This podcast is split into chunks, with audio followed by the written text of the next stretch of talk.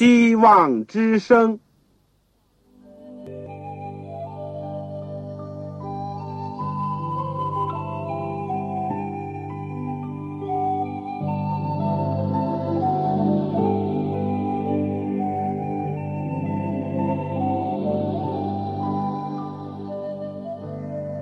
各位听众朋友，各位弟兄姐妹，欢迎您收听信徒培训这个节目。教会的兴旺，不单表现为人数众多，更要求教友的素质好。为了使教会真正达到人丁兴旺，又灵性健壮，希望之声特别为广大的信徒制作了信徒培训这个节目，满足主内同工同道的需要。信徒培训由黄牧师主讲，将有多种课程推出，欢迎弟兄姐妹们踊跃参加。下面我们就把节目时间交给黄牧师。各位亲爱的弟兄姐妹，各位组内的同工同道，你们好，我是旺草。我们谢谢主，今天又有一次机会能够在空中相会，而且一起可以学习主的信息。我们希望之声所推出的信徒培训节目，这是第七门课，讲到预言之灵。我们今天要讲的是预言之灵的这个第八课，就是对怀尔人的评议的第二部分。我们在学习之前，我们一起祷告。亲爱的天父，我们谢谢你，还给我们生命气息和平安，可以借助二十世纪的一种现代的工具，借着空中的电磁波，我们可以一起敬拜你，一起领受主的话语。我们为所有这一切，我们感谢你，我们也恳求你特别的。赐下你的圣灵，感动我们个人的心。你知道我们的光景，我们的需要，也知道我们各方面条件的限制，甚至有的时候收音的质量并不理想。主啊，但愿你的话一句两句的，像真理的种子掉落在我们的心里面，特别帮助那些在收音机旁边的我亲爱的父老弟兄姐妹。他们如果心灵饥渴，愿主使他们饱足；如果他们是心里有困惑，愿主给他们光照；如果他们信仰上遇到考验，求你给他们力量。天父，如果他们身体有疾病，生活有困难，愿你丰盛的慈爱领导他们，恩待他们。天父，我们只有这样的举目仰望你，因为你是我们的父。是我们的救主，是我们的宝藏和山寨。愿主与我们同在，祝福我们今天所领受的课程，让我们在种种的是是非非面前，能够看见你的圣手在引导你自己的儿女。愿意我们听见你微小的声音说：“这是正路，要行在其间。”我们这样的祈求和感谢。是奉靠主耶稣基督的圣名，阿门。我们上次呢讲到了怀人评议的第一部分，着重是讲到对怀人见意象所有的一些说法，以及我们提出了一些回答和证明，希望大家能够借着上一次的讲论对。怀人见异象的问题有所了解，而第二方面呢，也就是我们今天要讲的，就是关于怀人的著作的问题。怀仁的声音从一九一五年就仔细了，但是接着他的文笔，他的著作呢，还继续在安慰、鼓励、指导着上面的百姓，尤其是在今天。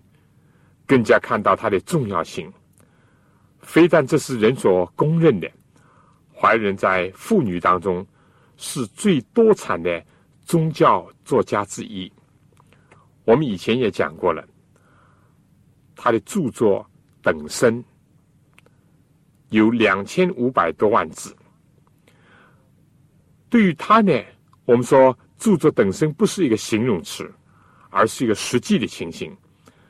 他总共留下这么多的书，现在已经出版发行的呢，已经有几十本之多，而其中有一些呢是世界公认的宗教名著，不论是比较大本的著作，好像《历代的愿望》，或者是《善恶之争》。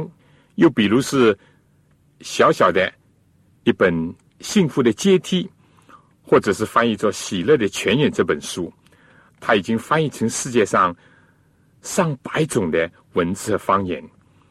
这个印发的数量呢，是在几千万次之上，引导了无数的人来救基督，而且进入到主里面，而且得到常常喜乐的一种经验。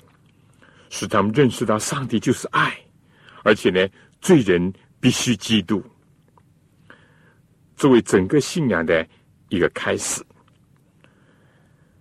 这个在安德烈大学一位著名的神学教授，我也上过他的课。他虽然在欧洲一个非常有名的神学院里面得到了博士的学位，但是只有在他读了善恶之争以后呢。使他的信仰来到了一个新的起点和阶段，他接受了现代的真理和全辈的亮光，成为基督福临安息日会的一个有很多著作的一位神学家。他就是拉朗德博士。我自己从年轻的时期呢，就有机会接触到当时为数不多的预言之灵的著作。而在往后的日子里面呢，我也读过一些一般的宗教出版社出版的书籍。尽管其他的书籍给我提供了一些知识，或者是某些的启发，但我个人可以做这样的见证：使我更多的靠近基督，以及使我更深的悔改的呢，是借着怀伦的著作。这也是我个人的经验。至于中国的教会呢，可以说在五十年代呢，保存了基督福音安息日会信仰的一个主要的原因呢，就是上主借着预言之灵的著作，在极其困难的条件和压力下，有一班献身的牧师和青年男女，共同为了许多信徒和非信徒呢，提供了怀伦的著作。虽然当时可以说是。条件非常的艰苦，用手刻蜡纸，用油墨，一个和简单的印刷机，一张一张的印，也只是印了善恶斗争丛书的五本和其他的一小部分的翻译本，但主就是借着他使女的这些话，兼顾了保守了许多人的信仰。而其中有许多人就立志献身给主，甚至在苦难当中还能够坚持为主做见证。至于还有许许多多的人，因着读了预言之灵的书籍，结果就有许许多多感人的故事和见证，可以说是几天几夜都诉说不完的。但是我们知道，在灵界里面。也另外还有种种的斗争。这个近百年来，不时的有人对怀仁的著作提出疑问、责难。在二十世纪，有在欧洲工作的 Caradine 他就是首先发难；而在六十年代、七十年代呢，又有 Walter Reed 和 Desmond Ford 这两位呢。都是从澳大利亚来的。Waterly 呢写了一本叫《完全的谎言》，在英文呢，它是叫《White Lies》。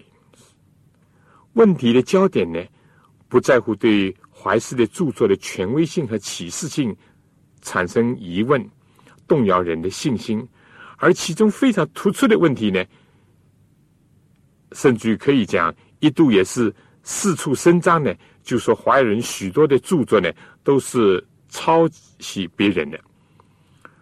如果真的是抄袭的，又怎么能够成为预言之灵，或者是受圣灵感动的呢？又有人说，怀仁非但是引述别人的著作，而且没有注出这个出处。也有人认为他所引用的某些历史的资料似乎是有问题的，等等。另外，怀仁有不少的篇幅呢，是接着他的书记写的。所有这些提出的问题呢，都是要动摇人对怀仁著作的权威的一种信心。不能否认，有些人也确实是受了影响，但是其余的人呢，结果就进行了更加深入的研究，结果呢，更加坚固了他们对预言之灵的信仰。我们说，不管在近代，或是在怀斯姆的时代，人们都对证言、对这些信息呢提出过质疑。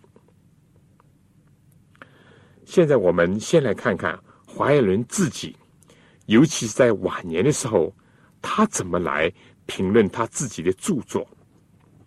当他七十五岁的时候，他评论他的著作，他说：“就肉体上来说，我只不过是。”一件破碎的器皿，但在我晚年的时候，主人不断的用他的圣灵来感动我，要写下世界上及教会里面最重要的书。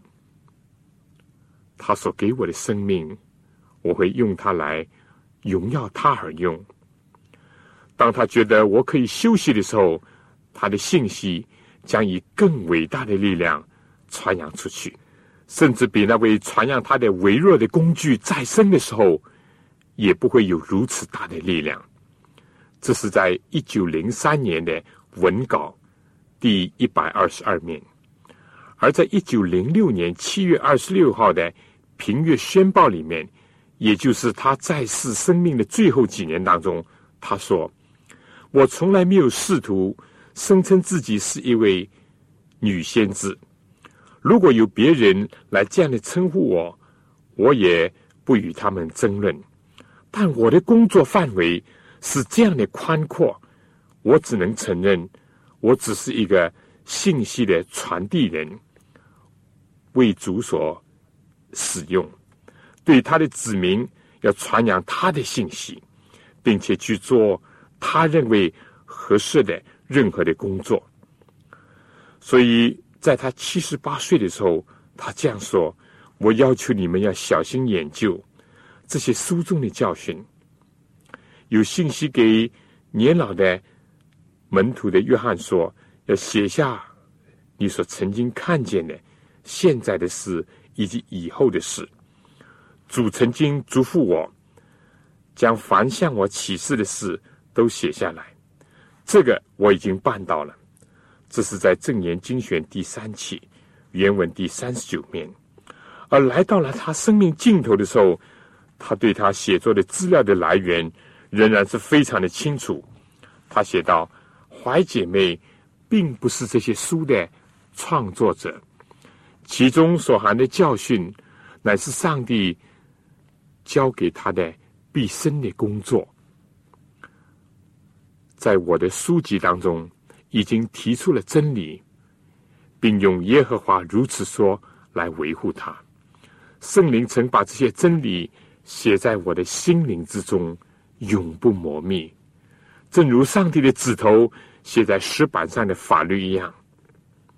在一九零五年的文稿里面，在五十九篇讲到启示，并不是发明和创造新的东西，而是要彰显一些。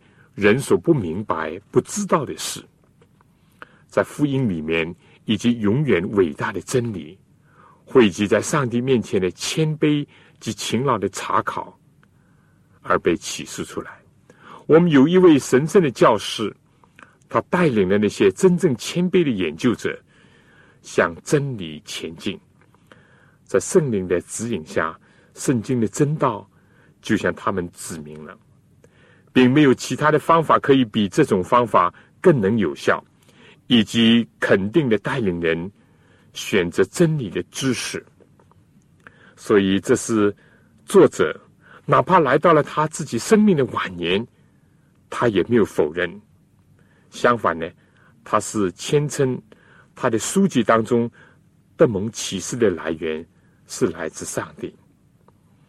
在一千八百八十八年的《善恶之争》这本书的导言里面，他更加对于上帝的启示发挥了非常深刻、卓越的一个见解。就像在彼得后书一章二十一节所讲的，因为预言从来没有出于人意的，乃是人被圣灵感动，说出上帝的话来，所以受感的是人。然后呢，这个受感的人，上帝又接着他用人的语言文字写出来。所以基督福临安息日会在启示这个观点上呢，是认为上帝的仆人和使女。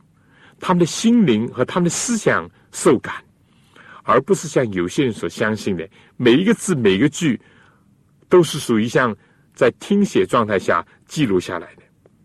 正如圣经，我们知道有些是上帝逐字逐句的告诉先知的，而有些呢是先知在圣灵感动下用着其他的各种方法，包括在他自己的文化教育遭遇各种的背景下。受灵感而写出来的，是用人的语言，甚至于是这位笔者自己的语言和方式而写出来的。这并不失去上帝启示的权威性。正如在《善恶之争》第六面所讲的，华人说：“上帝的灵即将圣经中的伟大真理向我指明，并将未来的和过去的种种景象显给我看。”就吩咐我将启示我的事告诉众人，这是启示的一个神圣性。但是他在另外一段呢，也讲到，有些遇到历史家已经把一些事情做了简短概括的叙述呢，助攻读者对这个题目能够得到正确的观念的话，或者是有些作者呢已经将这些细节。做了一些合适的总结呢，怀仁姐妹就说：“我就引用了他们的话，可是，在结论的话中呢，有一些并没有注明它的来源。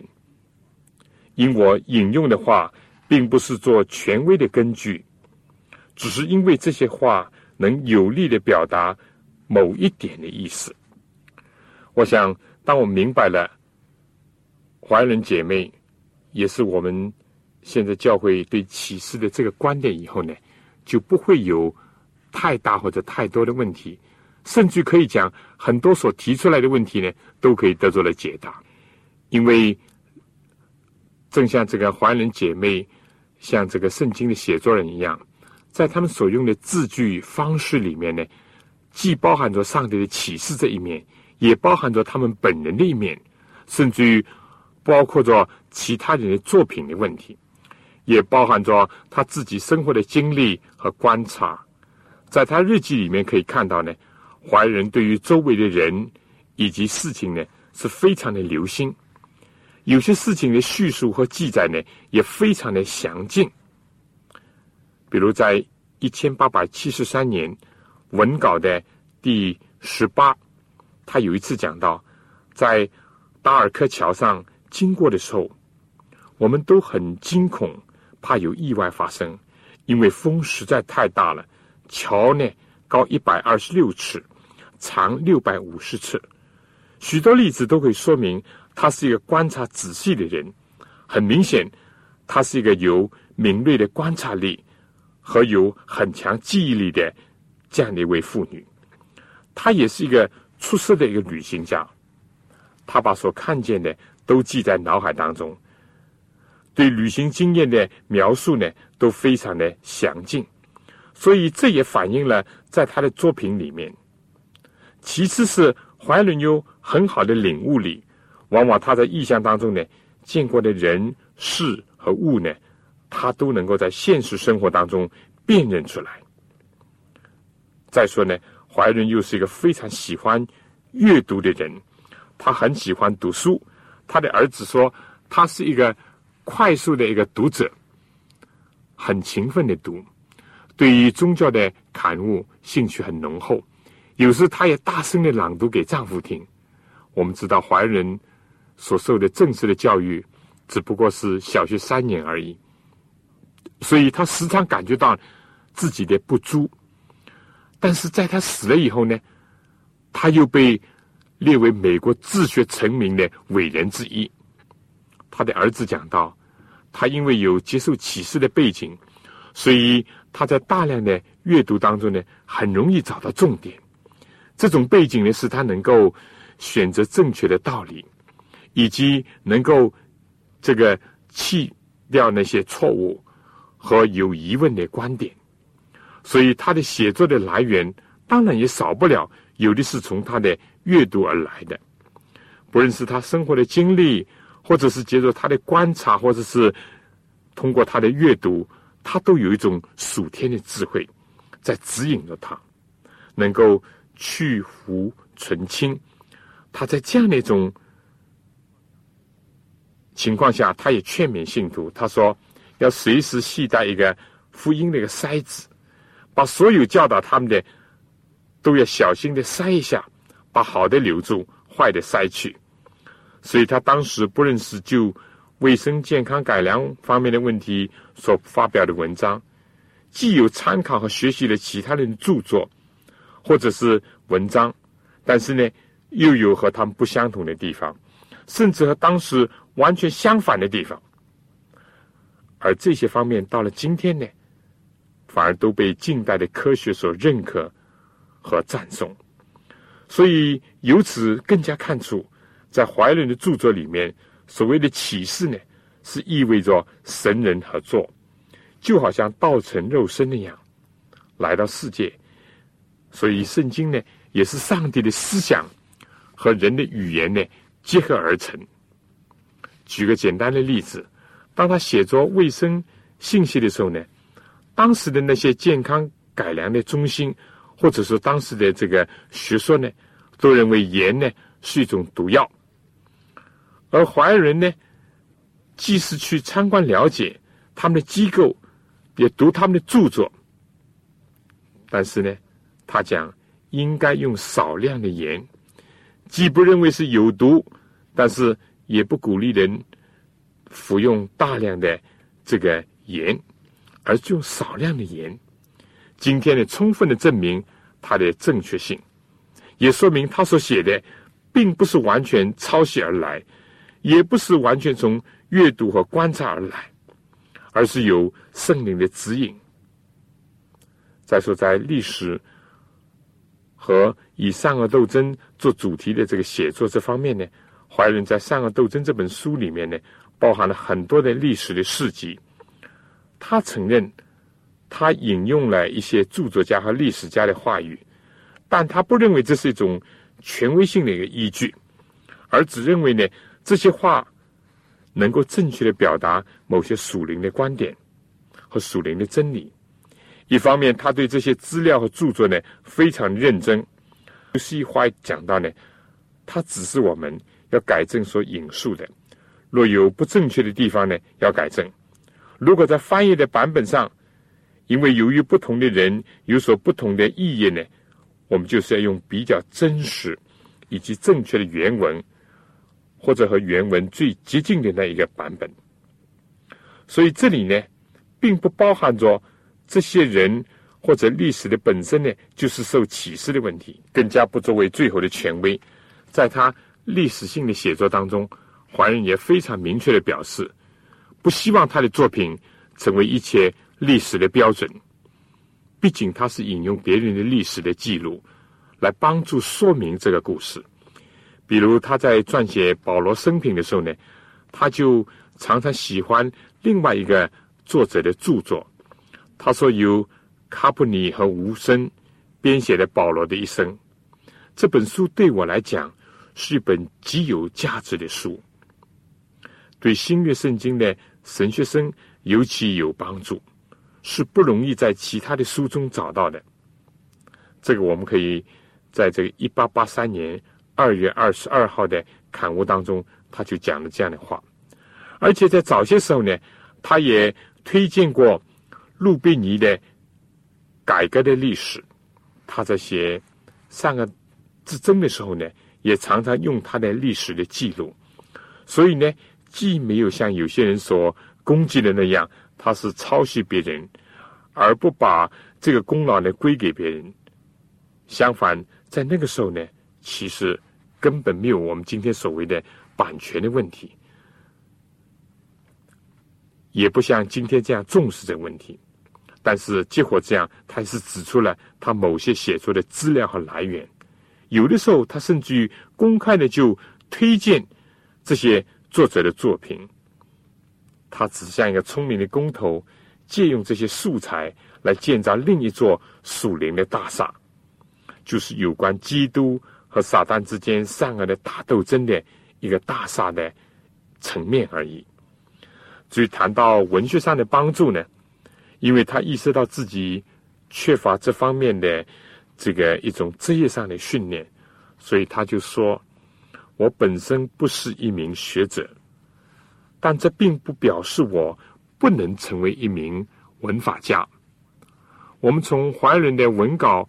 当中呢，我们也可以看见他最初的一个著作，他用字简单浅显，但是到后来呢，逐渐逐渐的，随着不断的学习操练，就越来越趋于完善，越来越严峻。至于在文法上呢，某些技巧方面呢，也确实是有人帮助他的。其中呢，戴玛丽。就是怀仁甚至称他是他的自书人，因为他这位书记呢，给了他很多文学上的技巧上的帮助，在编辑上呢，也做了很重要的贡献。但很明显的，在他的书信里面，他说戴玛丽把他觉得需要发挥的题目及内容呢，分段开来让我再写，但我不觉得有此必要。我虽然有可能在这些题目上获得更多的亮光，但这非借着圣灵的指引不可。而同时呢，他有的时候呢也会接纳他这位书记或者是编辑的意见。有时他也把文稿呢读给其他人听，以求得他们的帮助，好使他写得更清楚。他说：“他将我的文稿读给 Wagner。”和 lawyer 的听有什么用呢？而关于一些信条上的描述上有用词不当或者是意义不清楚的，我可能可能立刻会发觉到。除了他的书记帮助他，我们知道在他的晚年呢，也特别得到他的儿子 W.C. White 的帮助。上帝曾经通过意象指示怀斯姆说。这是在她丈夫华雅各去世以后所赐给她的一个特别的助手。怀仁自己讲：“我有好几次呢，这个蒙指示，知道我儿子呢是上帝所给予我的特别的一个助手，并且在他的工作上呢，上帝全然给予他的灵来指导他。所以我们说。”怀仁在写作的时候呢，是有人相帮的。但如果认为怀仁只是粗略的写，而他的助手只在他的旁边改写他的全句，以便出版的话呢，这就完全不是事实了。无疑的，助手是帮助了他的写作，但怀仁对于他自己的作品呢，往往要做最后的审阅。他的儿子就讲。他很容易就可以找到抄稿或者是校对时候所犯的毛病。另外呢，他自己也讲到，这个我们可以看一九零一年第三十二号的这个书卷里面，我必须很仔细的挑出合适的证言，然后呢自己做出评审，因为我不希望某一些真道。刊登出来以后，有人利用他们来攻击别人。在一八六一年，这个书写第五十六号里面也讲，经过我们一些有经验的人的核对过以后呢，他们做出一些修改的语句的建议，我必须细心考虑他们的建议，然后呢再做核准。他的儿子这样提到：母亲从来没有依赖文字上的启示。如果他在编写文稿的时候有文字上的启示，那他为什么需要文字上的亲自的修改和更正呢？事实上，母亲经常的需要把写好的文稿再三仔细的阅读、修改文字，使文稿的中心思想更充分的表达给读者。所以，很清楚的表明。怀斯的著作里面，并不都是来自上帝或圣灵的口授，是让他写的，而是有许多方面呢，是融合了他自己的阅读经历、别人的帮助，甚至是别人的提议而修改的。但是，所有这些都得到他自己最后的认可。总的来说，如果我们明白。圣经的来源，我们也就会很清楚的知道，这些都是很自然和很正常的，也是符合整个圣经形成的过程的。圣经是上帝所漠视的，与教训、督责、使人归正、教导人学艺都是有益的，叫属上帝人得以完全，预备行各样的善事。首先，我们讲到圣经。以及包括我们现在所讲的预言之灵的著作，都是为了上帝的百姓今生和永生的利益，都是高举基督的。我们以前呢已经讲到，这是怀伦著作的一个价值，以及他的权威最根本的一点。但讲到他的技术性的问题，或者是文学上的问题，或者。他的写作的过程，我们讲，并不排除有人的成分在里面。就说，包括他自己的学习，包括他所经历的，以及他所观察的，以及所看到的别人的著作，或者是别人的帮助在里面。但我们知道，保罗，我们通常讲他写了十几封书信，但是保罗呢，也有一位书记。也有人说，马可是彼得的书记。至于旧约时代呢，我们知道八路呢就是先知耶利米的书记，所以有书记的帮助，这在新旧约圣经的形成当中都有先例，无可厚非。但我们今天并不认为保罗的著作或者是耶利米的著作就不是圣经，不是圣灵的启示。我想呢，在我讲下面一点之前呢，请大家先听首歌，倚靠主。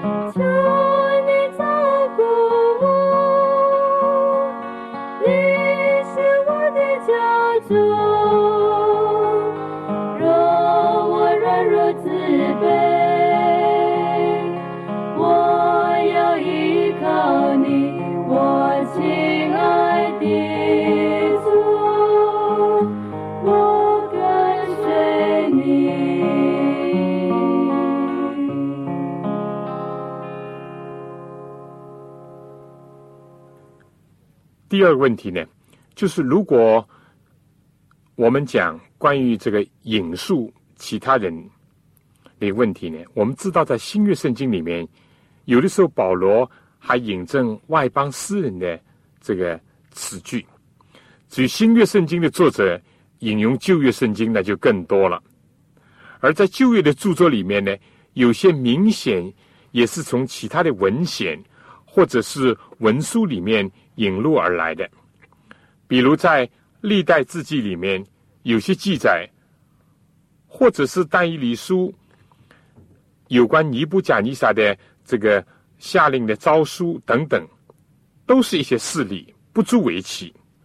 但这些呢，并不失其为受灵感的著作，因为是先知受了灵感，去选取这些材料来彰显上帝的真理。至于引入其他人的著作有没有版权的问题，这是有没有归功给其他人呢？我们说这些都经过了很多的研究和考虑。基督福临安息日会为了应付这个疑难呢，曾经延聘了一位律师，就是在这个版权法上的一个权威，而且他还是一位天主教徒，这样就更容易得到公正，因为不是本会的律师，但是他经过了多年的研究，以及看了许许多多怀尔伦的著作以后呢，除了他自己感觉到他本人从著作当中呢得到很大的帮助以外，他得出的结论是，怀尔人并没有抄袭或者是违反所谓的出版法。甚至于就以现代的观点看，也是如此。就更不用讲上一个世纪根本很少提到所谓出版法、版权之类的问题。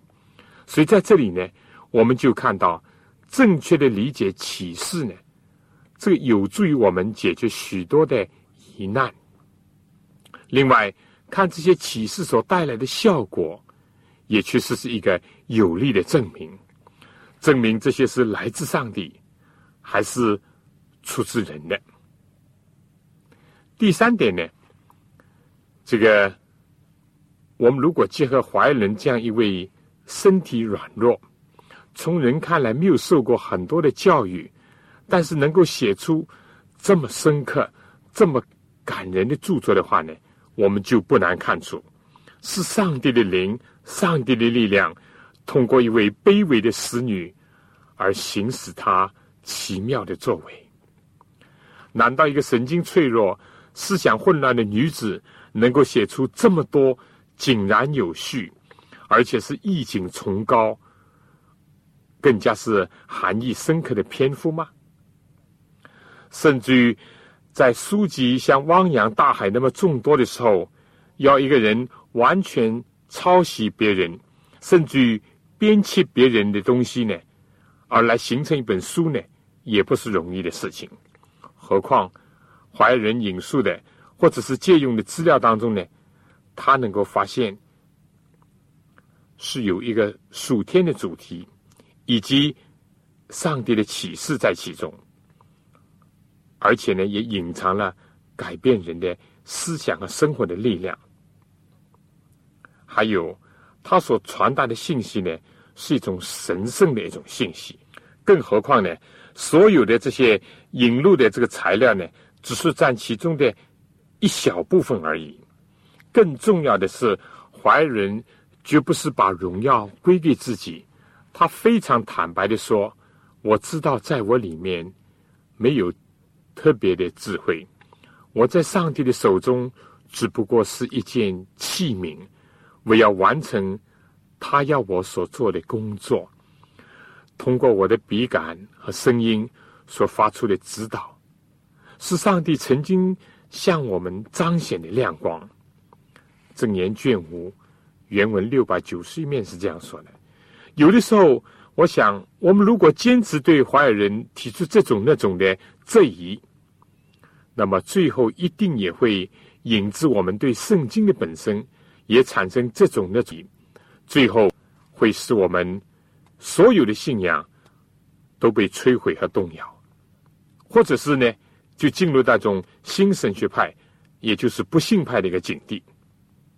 同样的，也必须指出，我们也并不像某一些教派所认为的，圣经的每一个字句。和我们教会当中有一些人所认为的怀斯母所写的每一个字句，都好像是听写的一样，都是由上帝口授的，绝非如此。圣经和预言之灵的著作，都是人被圣灵感动，说出上帝的话来，是神人合作的一个产物，是上帝的思想用人的言语和表达的方式而形成的。所以这一点呢是非常的重要。我想读怀斯母所有的著作当中，一个很感人的一点就是看见怀仁姐妹她的一生是怎么样的，紧紧的倚靠主，不论是忧伤或者是欢乐，不论是身上背着十字架，她都是紧紧的依赖救主，知道耶稣是他最好的朋友。是他一切的一切。我想，下面呢，请大家听一首歌，就是《忘不了的爱》。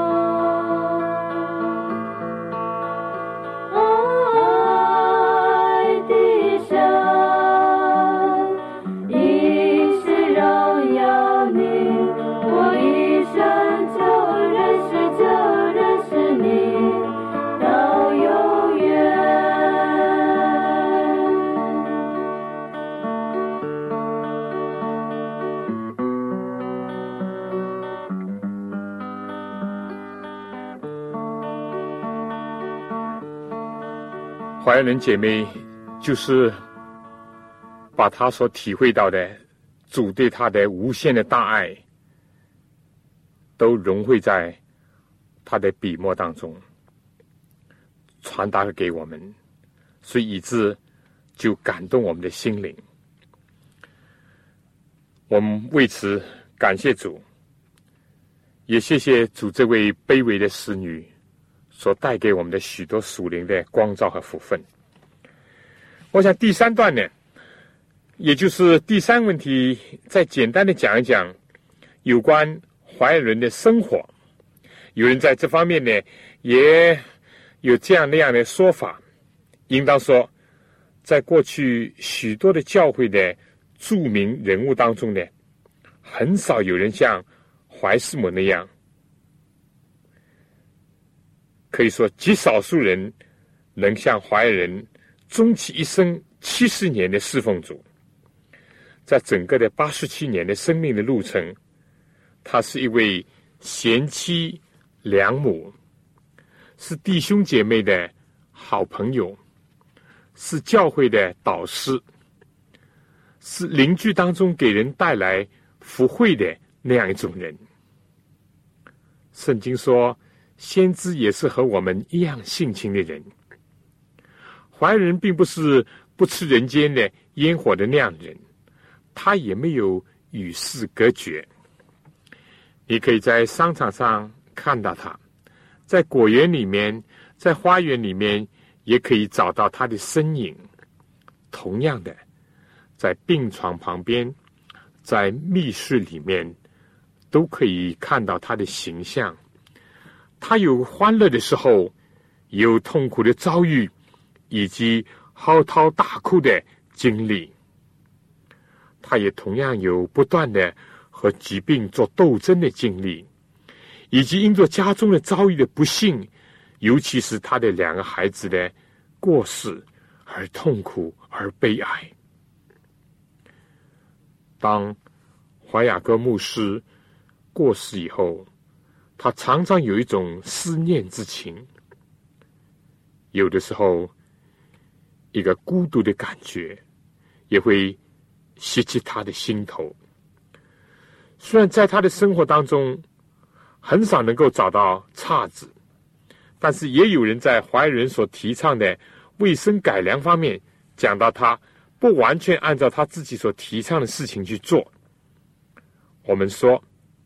他把本身的这个饮食的习惯改变，成为一个简单的一种起居的生活方式呢，也不是一件容易的事情。正像在一八六三年，他得到了卫生改革的意向之后，在头几年所尝试的那样，因为他以前很喜欢吃肉，好像没有肉就吃不下饭，有的时候呢。他也怀念过吃肉的滋味，但是他一得到启示以后，他就决定把上帝的真理的亮光在他的生活当中反映出来。但开始的时候，他说来到餐桌面前，看到没有肉，感到没有胃口的时候呢，他说经过两三次这样的情况呢，他就按着肚子说。好吧，等到你愿意吃面包的时候，再吃东西吧。有的时候，当旅行的时候没有办法完全按照这种这个卫生改良的习惯的时候呢，有人就提出了一些挑剔。但是怀仁的生命的最后的二十年里面，他这样写道：有些人说我没有遵照文章里所。提到的健康原则而生活，但我却认为我是一个忠实的健康改革者。我的家人可以证实这一点。他自己虽然尤其在晚年的时候遵循的非常的严格，但是他在合理的范围里面，还是给人有选择的自由。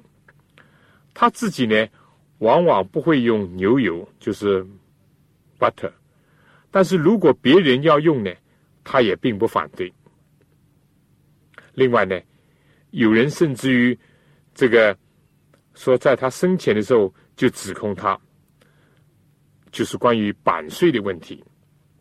一九零四年，他这样写道：“有时候有些人指控我说想赚大钱，有人甚至写信问我，怀斯姆不是值一百万美元以上吗？”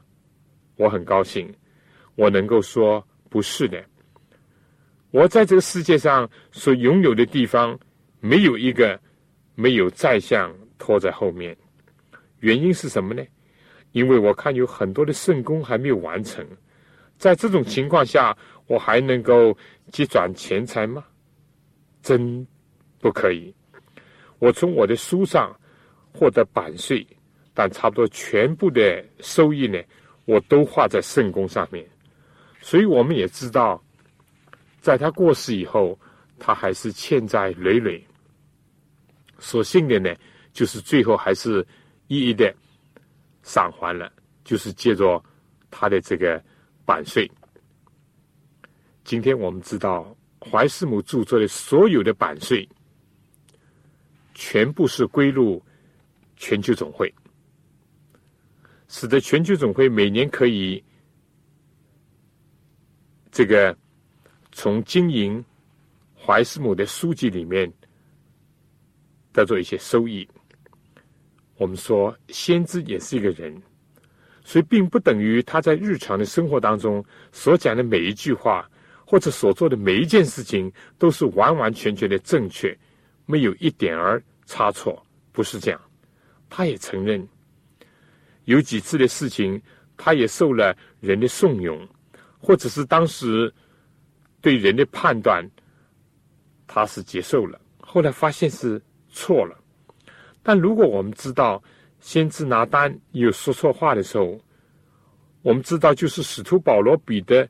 有不尽完美的地方，那么如果把华人人看作是一个一生没有欠缺、没有差错呢？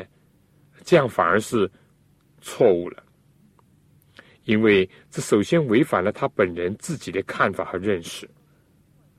但是要从另外一方面，要想推翻他的著作的权威性和启示性，是因为他用了书籍，或者是引用了呃其他人的著作。这也同样是非常荒谬的。如果因此就藐视先知的讲论，我想这就使得我们自己呢遭到了亏损。我想最后呢，这个我们知道怀斯母终其一生，他都是鞠躬尽瘁，他走完了七十年的漫长的侍奉主的道路。但是他的心还是向往着天家，他最喜欢的就是我们过不久就要到天家去这一类的赞美诗。我想下面呢，我请大家听一首歌，《这世界非我家》。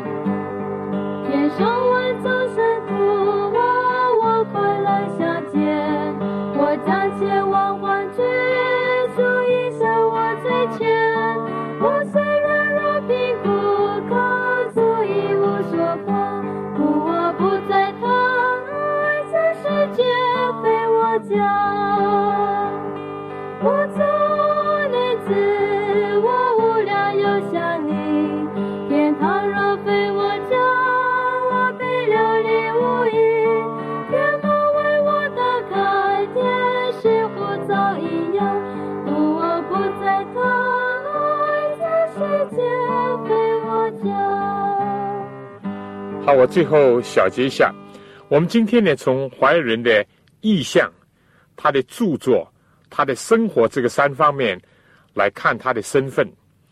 虽然有人在这些方面提了一些意见，有一些质疑，但从另外一方面呢，我们就更清楚的知道，这个意象来自上帝，他的著作是高举基督、高举圣经，引人向上。